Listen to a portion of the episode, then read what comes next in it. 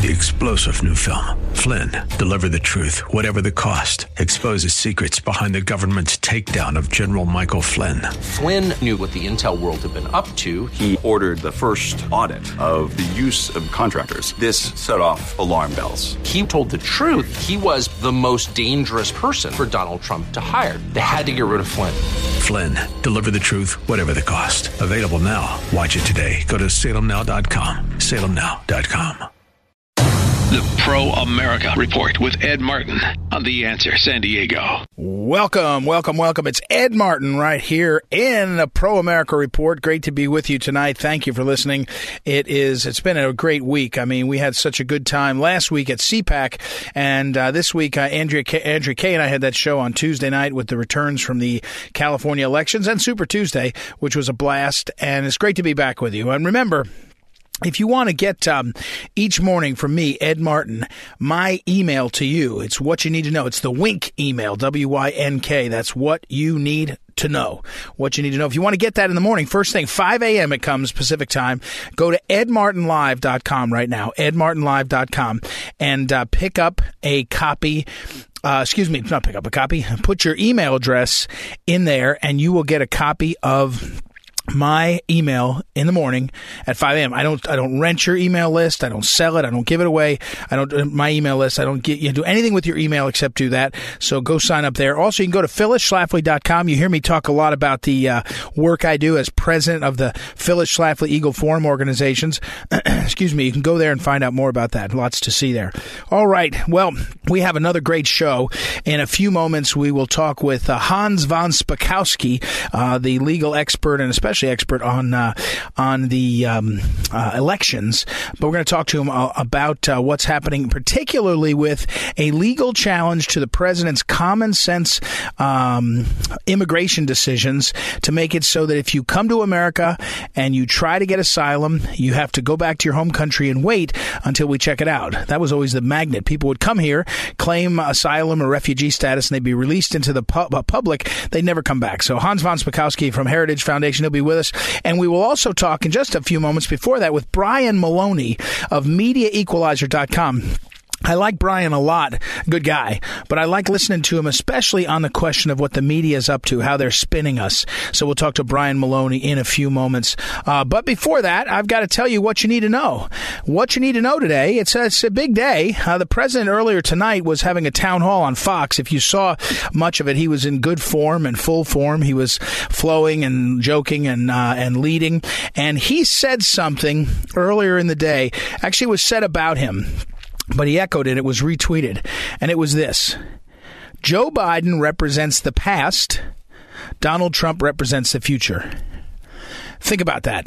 Joe Biden represents the past. He was in the Senate for 50 years or 40 years and vice president.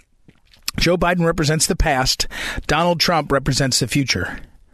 That's powerful. That's pretty much, if that becomes the way you see the race, man, I don't know how you win that. And I will say, I've been watching this closely now. I think Joe Biden is the Democrat establishment settling on Joe Biden is because they know that as an empty vessel, they can try to pour into him the best, maybe the seniors will think, well, he's, older and he understands us. And certainly African-Americans associate him with Obama. So that's a positive thing. So there's a number of things that they're doing. He comes from Pennsylvania. He was born in Pennsylvania, although he was in Delaware for his whole career. But he grew up in Scranton, Pennsylvania. So I think he's more significant than people realize in terms of the empty vessel. But that characterization, Joe Biden's about the past. Joe Biden represents the past. Donald Trump represents the future. That's pretty. That's a pretty good contrast for President Trump. Here's another thing you should think about. By the way, I'm not even to what you need to know yet. Well, maybe this is what you need to know. What you need to know. Yeah, this is what you need to know. I'm looking at my notes. Who do you think will be in charge of America if Joe Biden is president? I'm being serious. Does anybody think that Joe Biden is going to run this country and run the presidency if he wins the race? No, right? I mean, does anybody? He doesn't look like he's up to the job. So that means someone's going to be in charge. When all of the Democrat establishment and all these people fell in line for Biden, who is it that they think will be in charge? I don't know. I mean, I'd say your guess is as good as mine. I mean, we can guess in the same range. Obama, Hillary, you know, the Clinton, the Pelosi. But I mean, clearly, it seems to me, that's the question. This is what you need to know. And I'm not sure we know yet. Who will be in charge of America?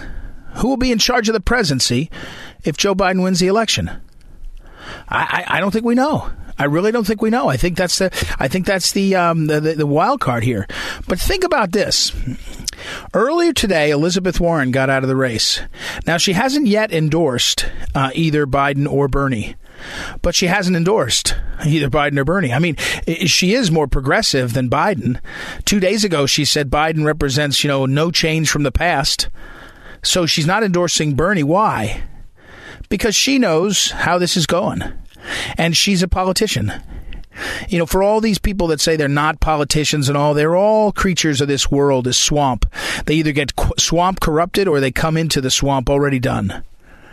So there she is, you know, prancing around America saying she's the one person who has this great vision and this great clarity and this great truthfulness, Elizabeth Warren. Meanwhile, when she gets out of the race, she doesn't have the courage of her convictions to back the person who has the similar positions as her. Why is that? And again, the reason why is because we're in a situation where we're watching, we're not in it ourselves, I'm not, where the Democrat Party is in a full-on civil war.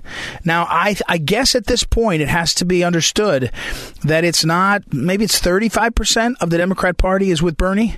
You know, it's clearly, at least at the ballot box, it's not more than that. You know, Bernie Sanders spent a lot of today and yesterday doing interviews where he was explaining how his model of getting young people to vote, he thinks it's going to do better and, you know, all this kind of stuff. The fact is he is very popular with young people, but they don't vote. And as I mentioned earlier, I mentioned yesterday, and I'll talk about it later on in the program, towards the end of the program, you know, there's certain rules, laws of gravity. Excuse me, laws of the universe, laws of the political universe. I'd say almost like gravity. The law of gravity is, you know, that's what goes up is going to come down, right? Something like that. However you figure it out, however you want to say it. In politics, certain laws of the universe have not been shown to be untrue. Even when everybody says, oh, this might be the time. One of them is young people don't vote. No matter what young people say about how much they care about an issue or a person, they just don't get in the habit by percentage. I mean, some young people do. And another one, by the way, is that right now, the last, say, 25 years, maybe 30, African Americans tend to fall in line for the Democrats. Doesn't matter who they are. Doesn't matter that they've been taken for granted by their party and all that. And I tend to think, for all the machinations and all the efforts of President Trump to be hoping to lift all boats, every boat, you know, not just hyphenated Americans, not just this group or that group, but make it so all of America, the only preference you see the president make is for Americans over other people in the world. That the first group that he'll put at the top of the list is Americans. And so, but I don't know that changes the equation in the campaign season, in the election. I just think that there's certain rules of the universe, and one of them is, at this point, African Americans by a huge percentage, will stay with the Democrat Party. Hillary Clinton was not likable for African Americans. She wasn't attractive. She didn't have Bill's strength of relationship or anything, and yet they still voted a higher percentage for her than obviously broadly than almost anyone. Obama got higher because he's Obama. So, you know, there's still this civil war in the party. But here's the second what you need to know of this segment.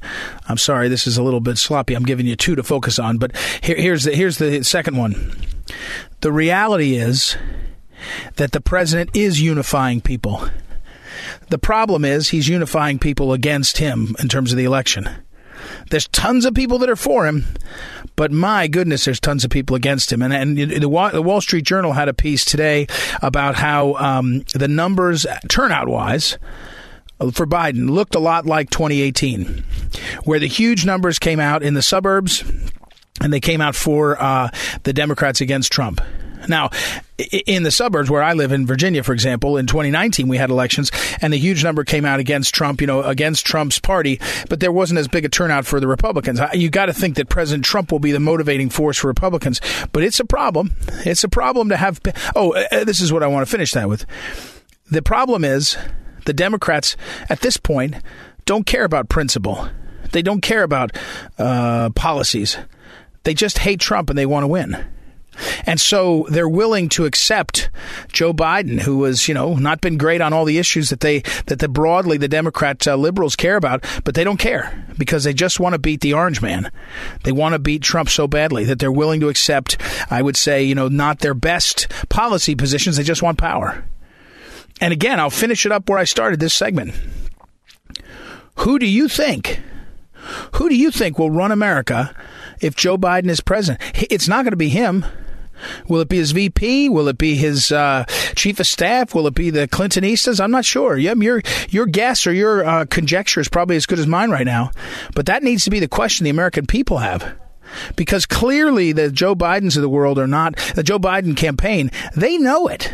They know he's not he doesn't have the horsepower.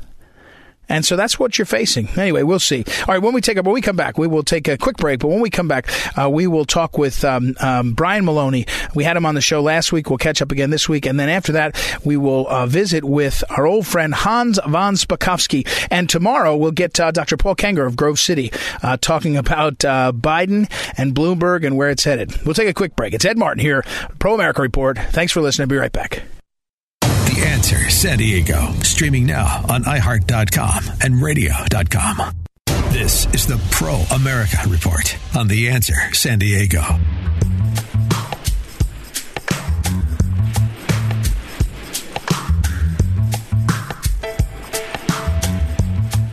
Welcome back. Ed Martin here on a Pro America Report. If you were listening to us last week, Andrea Kay and I were at the CPAC, and one of the guys that we had a chance to have to talk to on the radio, but also to visit with off the air, is a guy named Brian Maloney. And Brian's been a guest on this program before, and no stranger to our listeners, but he's very interesting to talk to because he, he's the founder of the Media Equality Project. I think the one that was most interesting, Stop the Scalpings, the Facebook group. 100,000 people signed up. You know anything about Facebook, it's not that easy to do. And he's been on radio, TV, all over the place. So he's a great, astute observer of what's happening. Welcome back, Brian. How are you? Yeah, thanks for having me on the show again. Well, let me ask you this question before, because I thought of, as I was getting ready to talk to you, things I could ask you that I couldn't ask anybody else, and your ability to observe the media. This is my question. How big a mistake, or was it inevitable, that Bloomberg did a debate? And it seemed like his debate performance kind of ended his campaign. He was using his money pretty effectively until then. And am I wrong on that? Did he have to do it? Was it a mistake? What's your opinion on that? Well, I think you're absolutely right. I mean, as long as he could buy the message with free, filmed ads that he didn't have the chance to screw up in, he was fine. But if you put him in a live setting, he was horrible. I mean, he was one of the worst debaters I've ever seen. It's amazing he was ever elected mayor of New York City. And it was absolutely remarkable, his flame out. I mean, he was actually devastated by that one question about the non-competes that he had these women sign. And it was absolutely just a moment of self-destruction. And I thought, hadn't anyone tried to prepare him for that? And I think that the answer is no, because when you're worth $30 billion or $40 billion or whatever, you're surrounded by people who are telling you how great you are all day long. You're not surrounded by people who are challenging you, questioning you, polishing your skills. You're surrounded by people telling you, oh, Mike, that's great. You're doing a great job, blah, blah, blah. That's what you have. Yeah, well, and I'm not worth $30 billion, and I too am surrounded by people that say I'm great all day long. So it's a little different problem. But Brian, here's what I want to ask you, and I think you'll agree with me on this. But let me try this out. I think people are now saying, oh, look at Bloomberg. He wasted $700 million. Well, that's true. But, Bloomberg went from 0 to 15% with a couple $100 million. And my point there is, and they were good ads. They were ads that were clever. If you know ads, they were cleverly done to pick a lane to be in. I think Bloomberg proved that big money on TV can actually move the needle. Maybe you can't win the election, but it certainly proved that you can move the needle. And he did that. Isn't that right? Yeah, no, if you were in New England and you were watching Boston, New Hampshire television, every single spot break was Bloomberg, Bloomberg, Bloomberg. I mean, before that New Hampshire primary, you couldn't escape his ads if you tried. You couldn't go to the gym. You couldn't go anywhere. Anywhere TV was on, there was an ad for Mike. And we've seen some political cartoons, you know, with jokes about, you know, Mike's ads being, you know, in the bathroom stall with you. And you know, just you couldn't get away from it. Yeah. We're talking with Brian Maloney, by the way, and at Media Equalizer you can go to on Twitter. And, Brian, I want to ask you about Biden now, because I have a little bit of a theory that's counter to what a lot of folks are saying. And it's because I got a text from a friend of mine who is a middle class, maybe slightly upper middle class, married husband. His wife works. They have two kids. Great guy. He texted me and said, making fun of Biden for being old isn't a good idea. And he's, by the way, he's a hardcore Trump guy. And he said, you know, you got to be careful because there's a lot of people that are old and it doesn't really work. Is there a danger in that? Or is it at this point, it's kind of Biden's got, you know, it's kind of a Bob Dole thing where everybody thinks, oh, he's a lovely guy. He's got a great career. And then suddenly everybody goes, yeah, I'm not going to go with that guy. What do you think about that sort of knife's edge? Yeah, I mean, if it's a Democrat, then you can't make fun of them. If it's Republican, then all bets are off. You know, so there's a double standard in the media that, of course, we've dealt with for so many years. And but I think you need to be careful how you craft that message, because if I were running this show from the Republican side, what I'd be doing right now is saying, look, you know, Biden is only going to be president for 6 months before something happens, and whoever his VP is becomes president.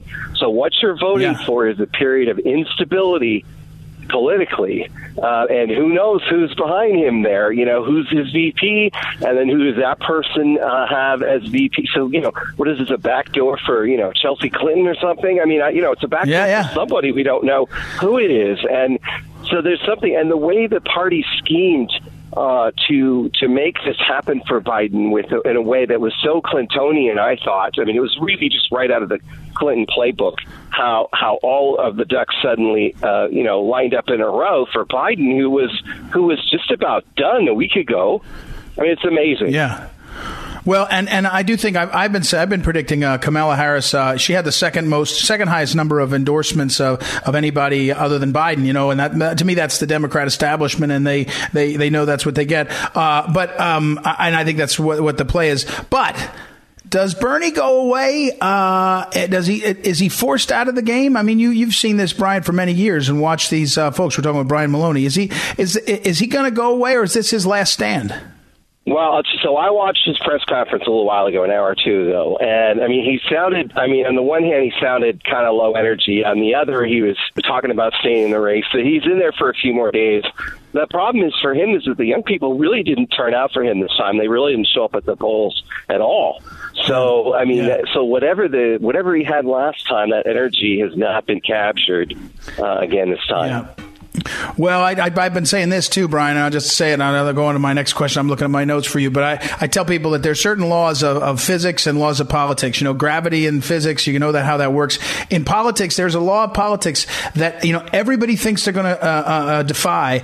Let's get out the young people. That's one of them, and just never happens. And the other one is, and I hate to do this, but I think it's really true, is, oh, if we just do a few more things for the African-American community, they'll vote Republican. When you look at what happened with Biden, they voted for Biden because, I'm talking about the percentages. I'm not saying them as a people, but they voted Democrat. They voted Democrat and they voted for Biden, even though Sanders was promising lots of stuff and there was, you know, all sorts of things to undercut it. I think there's a danger. And when you say that, I'll lay that out. You say, what had Trump win? Why did Trump win in 2016? It wasn't because he said something nice about one group or the other. It was that he said, I'm going to stop immigration, which is affecting your jobs. And in Pennsylvania and Ohio and Wisconsin, that got you some votes and it put him over the edge. I think it's a really Biden's a tough matchup. Well, I think that what you've got to do is look at what worked last time and do it again. And I think there's tremendous complacency on the conservative side right now that I've been screaming about in every interview that I do every single day. And that is, hey, it's great that Trump is filling up stadiums and there are lines around the block. But that does not mean that, you know, people have the year off to go play golf and screw around this year and not work on campaigns, et cetera. Yeah, it's we're talking with Brian Maloney. Brian, now I want to ask you about another thing. Chuck Schumer's either slip of the tongue or his assault on the separation of powers and our Constitution. When he stood on the Supreme Court during an oral argument, literally the oral argument is ongoing behind him, 500 yards behind him, behind the large doors of the Supreme Court. They're arguing an abortion case by name. He names two justices and says, you know, you reap the whirlwind. Is it a political gaffe? Because in 24-hour news cycle, you see everything, or is it a assault on the Constitution? How does it play out? I think that he did. I don't think that Chucky does things like that by accident. I think he knew what he was stepping into, and I think that it was a way for him of riling up the base because, hey, he gets a rebuke or whatever. He knows that the GOP establishment won't really do much. They're generally pretty toothless about these things. They're not, you know, they're not ones for standing up and, you know, even when Republican congressmen are shot at a baseball game, you know, the GOP right. establishment yeah. really doesn't get up and get angry. I don't know what it would yeah. take. I really don't. So I think Chucky figured I'll get a slap on the wrist, but I'll have my base riled up and I'll be, you know, raising more money for this person or that person or myself than ever. Well, I hate to sound like John McLaughlin, but you're right, Brian. You're exactly right. That's Chuck Schumer. Here's what Chuck Schumer did. I think he did it expertly. He taunted the court and he forced Roberts to respond. Roberts took the bait, and now the country looks up and says, yeah, I guess the court is just politicized. Now, you and I know the court's always been politicized, and the Democrats had done that before, but I think he did drag him into the mud. All right, Brian Maloney, thank you as always. Thanks for your great encouragement to myself and Andrea and what you're doing, and keep us on a short leash. Let us know what's going on. Brian Maloney, everybody, and MediaEqualizer.com. Very much worth checking out. We'll take a quick break and be right back. It's Ed Martin here on the Pro America Report. Be right back. The Answer San Diego, streaming now on TuneIn.com and Radio.com. The Pro America Report with Ed Martin on The Answer San Diego. Welcome back. Ed Martin here on the Pro America Report. Good to be with you. And an old friend of the show. I should have given him the prize out last year. You know, frequent guest prize, because I think Hans von Spakovsky. He started slow in the year. I don't know why I picked him up, and then he really came on strong. Was on very frequently. He is one of the senior legal fellows at the Heritage Foundation, the Meese Project or Meese Institute, and he is an author. One of his books is Who's Counting? How Fraudsters and Bureaucrats Put Your Vote at Risk. That's how I really first knew him, because he has such a reputation for understanding the election system and recognizing fraud. He was on the FEC back in 06, 07. That's why I think I ran the Republican. I was a Republican chairman of the election board in the city of St. Louis right around that time. He just knows everything about the law. So welcome back, Hans. How are you? Ed, I'm doing great. Thanks for having me back. Well, listen, so this column that I saw a couple days ago, foxnews.com, I'll put it up. Remain-in-Mexico policy is needed to reduce illegal immigration. That's your assertion. Walk us through. By the way, Hans, I've been saying to people for a week, and really for maybe accelerated the last 2 or 3 days, if the president and his team don't realize that the thing that got him elected was understanding immigration, there's lots of people think they're going to defy sort of political gravity and get young people to vote. It didn't work for Bernie. Get new groups of people to vote for Republican. Not sure it works. But one set of people that were motivated were the people that saw this president as being serious on immigration and getting it under control. So walk us through what the Remain in Mexico policy is and why it's something you think is necessary. Sure. And this is one of the ways he's been trying to get this under control. As you know, for a long time, they've had this catch-and-release policy. You know, an illegal alien comes across the border. If there's not detention space, and they quickly, they don't have a lot of detention space, so they quickly get overwhelmed. They process the alien. They give them a date and say, you need to show up on this date for your immigration hearing, and then they let them go. And, of course, the vast majority of these illegal aliens never show up for their immigration hearing. Why would they, since they're in that country illegally, and that's what a judge is going to say. So more than a year ago, the Trump administration took advantage of a specific provision in federal immigration law, which the prior administrations have never done. That provision says this. If an alien comes across a land border of the United States, the administration can return him to that other country, and that alien can be made to remain there while we are evaluating his claim. So in other words, an illegal alien comes across the Mexican border, claims asylum. We can return him to Mexico while we evaluate his asylum claim to make sure it's actually a real claim and not fraudulent, which is 9 out of 10 asylum claims. They put that in force, and they added a second provision. They said, if you sneak across the border illegally, instead of coming through one of our official ports of entry, we will not consider that you have an asylum claim that is credible. Again, that's common sense. If you've got a real asylum claim because you're, you know, politically persecuted in your home country, why would you sneak across the border? Why wouldn't you come through an official port of entry? Under this policy, last year, it was enforced for a year, they returned over 60,000 aliens who would come across the border illegally to Mexico. A huge, huge number. Unfortunately, all these liberal groups sued, said you can't do that, and last week, the Ninth Circuit Court of Appeals, most liberal court in the country, as you know, issued an order enjoining the Supreme Court, the Trump administration, saying, "Oh, you can't do this." Now, look, the only way they got to this was through a twisted, tortured interpretation of the law, because the law is pretty clear.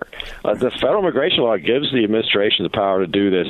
They, in essence, just ignored the law because they don't like it, and they issued the injunction, but only the Ninth Circuit. You know, it doesn't cover the whole country. They actually limited their injunction to the states of California and Arizona, both of which are border states, so it doesn't apply to the rest of the country. So aliens still coming in through places like Texas, the administration can't apply this policy. Well, and so we're talking with Hans von Spakovsky, who's an expert on all these legal things, too, and a constitutional lawyer. And I'll put up on social media. You can find his writings. It's important. But to boil it down for, you know, a simpleton like me, it, you know, and for our listeners who are not simple, but I'm doing it for my sake. The thing about this that was so helpful is if you know a little bit of economics, if you remove the incentive to come, people will, I'm not talking about self-deport, I'm saying they will make a decision. So if you knew that you could come to America, say, I got an asylum claim, and they would release you into America and you could disappear, which is what was happening, then you were like, well, I'll take that risk. Even if I have to lie, I'll take that risk because I want to get out of here. If you know when you go there and you say, I'm on asylum, they say, oh, okay, but we'll send you back to Mexico, and you wait there. You're like, I don't want to wait in Mexico. That's not my deal. So that's the thing that was effective about it. And can I say, Hans, maybe you don't know, did we have Mexico's support in understanding we were sending back? In other words, that was a big factor that Trump got out of Mexico, right? Got them to concede that we were going to do, right? No, you're absolutely right on both points. This removed the incentive for illegal aliens to come across the border. And second, we were only able to do this because the Trump administration basically negotiated a deal with Mexico to allow us to do this. So, again, you know, the president, he's often criticized on foreign policy issues. He's done a very good job with Mexico, not only getting a new trade deal that's advantageous to it, but getting the Mexican government to agree to this, too. Yeah, and Hans von Spakovsky, again, is the Heritage Foundation. And Hans, I want to within this column and within this discussion, hone in on something. You mentioned the Ninth Circuit, and there's been there've been people talking, and the president bragging, and others saying, hey, we're flipping these courts. You know, we're these federal courts. We have over 200 and some odd judges confirmed. It's really great. The truth is, when you draw a 3-judge panel in the Ninth Circuit, you still may get liberals, which is what happened here. Right. And frankly, this is the argument for the necessity of another 4-year term and 4 years of a Senate, because you got a lot of judges that are holding on. Ruth Bader Ginsburg is an example, and some others saying, hey, I'll wait and see if I can get another, because it's not quite as clean as it sounds when people say, oh, we got a lot of new judges. You're still dealing with these realities. And people say, oh, well, overturn the Ninth Circuit. It takes time. You got to go en banc. Then you got to take it to the Supreme Court. They're kind of busy. And so this is within this story reveals another thing we've got to worry about. And if conservatives think, oh, we've done really well, we got really good people in, there's a lot more to do, right? Yes, no, that's exactly right. It's Look, he's done a good job of filling empty slots on the Ninth Circuit, but conservative judges are still a minority, although it's gotten much better. And, yeah, it's going to take a second term for him to finally flip the Ninth Circuit from being a majority of very liberal judges to hopefully being a majority of conservative judges. Yep. And Hans, I would be remiss, my listeners, and the Phyllis Schlafly Eagles that worship at a very small altar for Hans von Spakovsky because of your work on voter fraud. We don't actually worship, but we go there and say thank you to the good Lord for all you do. I'd be remiss if I didn't say, how worried are you about this election? I mean, we're watching this Democrat primary system. And some of us, I think, are not remembering when they get done with this, they'll rally behind their nominee, and then they'll start what they do every 4 years, every 2 years, every election, and try to get the system worked over. How worried are you about election fraud? Well, I'm very worried about it. Particularly, I'm concerned about people who are not U.S. citizens registering and voting, because there's evidence that that's occurring all across the country. Could that be in big enough numbers to affect elections? Potentially so, depending on how small the margin is, you know, depending on where you are. So, yeah, no, I'm definitely concerned about that. All right, Hans. Well, we'll have you back on to talk about that and some other things we were talking off the air about the FEC. Thank you, as always. I'm running out of time, as usual. Hans von Spakovsky at the Heritage Foundation, and I'll put his article up on social media, and I'll make sure the links to his stuff. It's an important guy to follow. So thanks, Hans. Appreciate it very much. Sure. Thanks for having me. All right. We'll take a quick break. It's Ed Martin here in the Pro America Report. Be right back. Streaming now on The Answer San Diego app and radio.com. Ed Martin and the Pro America Report on The Answer San Diego. Welcome back. Ed Martin here at the Pro America Report. That's some good guests right there. The best thing, you know, I tell you all the time, one of the best things about being on The Answer San Diego and being on the radio is I get all these guests. I mean, it's a phenomenal. Second best thing. First best thing is that everybody that listens, that emails me and contacts me through Twitter, it's phenomenal. And I'll run through those numbers again and digits. At Eagle Ed Martin on Twitter. A lot of folks direct message me there. At Eagle Ed Martin, you can get there. I leave the DMs open. Facebook, it's Ed Martin Live. Email, go to EdMartinLive.com. Sign up for that daily email, but also email me, ed@edmartinlive.com. And then you can text me. In fact, I got one guy, he calls himself Dan the Vending Man. And I never knew what that means. He just texts me and calls himself Dan the Vending Man. And he was all fired up this morning at the crack of dawn texting me. The number is 314-256-1776. 314-256-1776. Kicks right to my phone, so you can text me there. Dan the Vending Man was texting this morning, about Schumer being so nasty at the Supreme Court. And then he, in his next text, he said, and these people are so nasty about abortion. And he said, which is incredible, and I asked him if I could talk about it, he said, he's adopted. And he said, so these people that think that you should kill all the babies, and he said, I was adopted. And if my mother had aborted me, I wouldn't be here. So anyway, but thank you. You text me and contact me either way, any way you like of those ways. Thank you. But second best thing, after the great listeners, is having these great guests and being able to get Hans von Spakovsky to tell us what the deal is. Brian Maloney understands the media. It's just phenomenal. So let me pick up. I got another text from somebody. You know, I talk often about the importance of the heartbeat bill. You know, there's been Supreme Court cases. Yesterday there was a Supreme Court case argued before the Supreme Court, a pro-life argument before the Supreme Court in the that Louisiana Attorney General case. And there's some others that are coming up. And we often talk about the importance of life issues is something I care a lot about. But I also have told you that one of the great movements in the last 5 years, 4 years for sure, has been these heartbeat bills. Because the heartbeat bill is just so naturally evocative for the listener, the reader, when you say, hey, what about a heartbeat bill? They say, what is that? And you say, well, when there's a heartbeat, you know, the baby's protected. When there's a heartbeat detected, the baby's protected. And everybody can think to themselves, the heartbeat, right? They can feel it. It's kind of, and when Congressman Steve King, before the subcommittee of the Judiciary Committee in the U.S. House, had testimony, and he had a ultrasound of a baby testifying, the youngest baby ever to testify. It was like 6 months old in utero, and the baby testified. And the key thing he wanted was the heartbeat. Well, they've spread all around the country, the heartbeat bills. There's a federal one, and it's stalled because Pelosi's in power in the House, but it's spread all around the country, states. And so here comes, just a couple days ago, the New York Times writing about the heartbeat bills. First of all, it's great news because we didn't see the New York Times and other secular media or left-wing media cover the heartbeat bills. They ignored them because they'd rather cover bans on abortion. They say, oh, there's abortion ban. And there could be a rape or incest, and you want to ban all abortions. Well, hold on. That's not the heartbeat bill, by the way, is not a ban, technically. If there's no heartbeat detected, well, then you do what you want, I suppose. I wouldn't want you to, but heartbeat is detected just weeks into a pregnancy. So we've been pushing this because we think it changes hearts. Pun intended.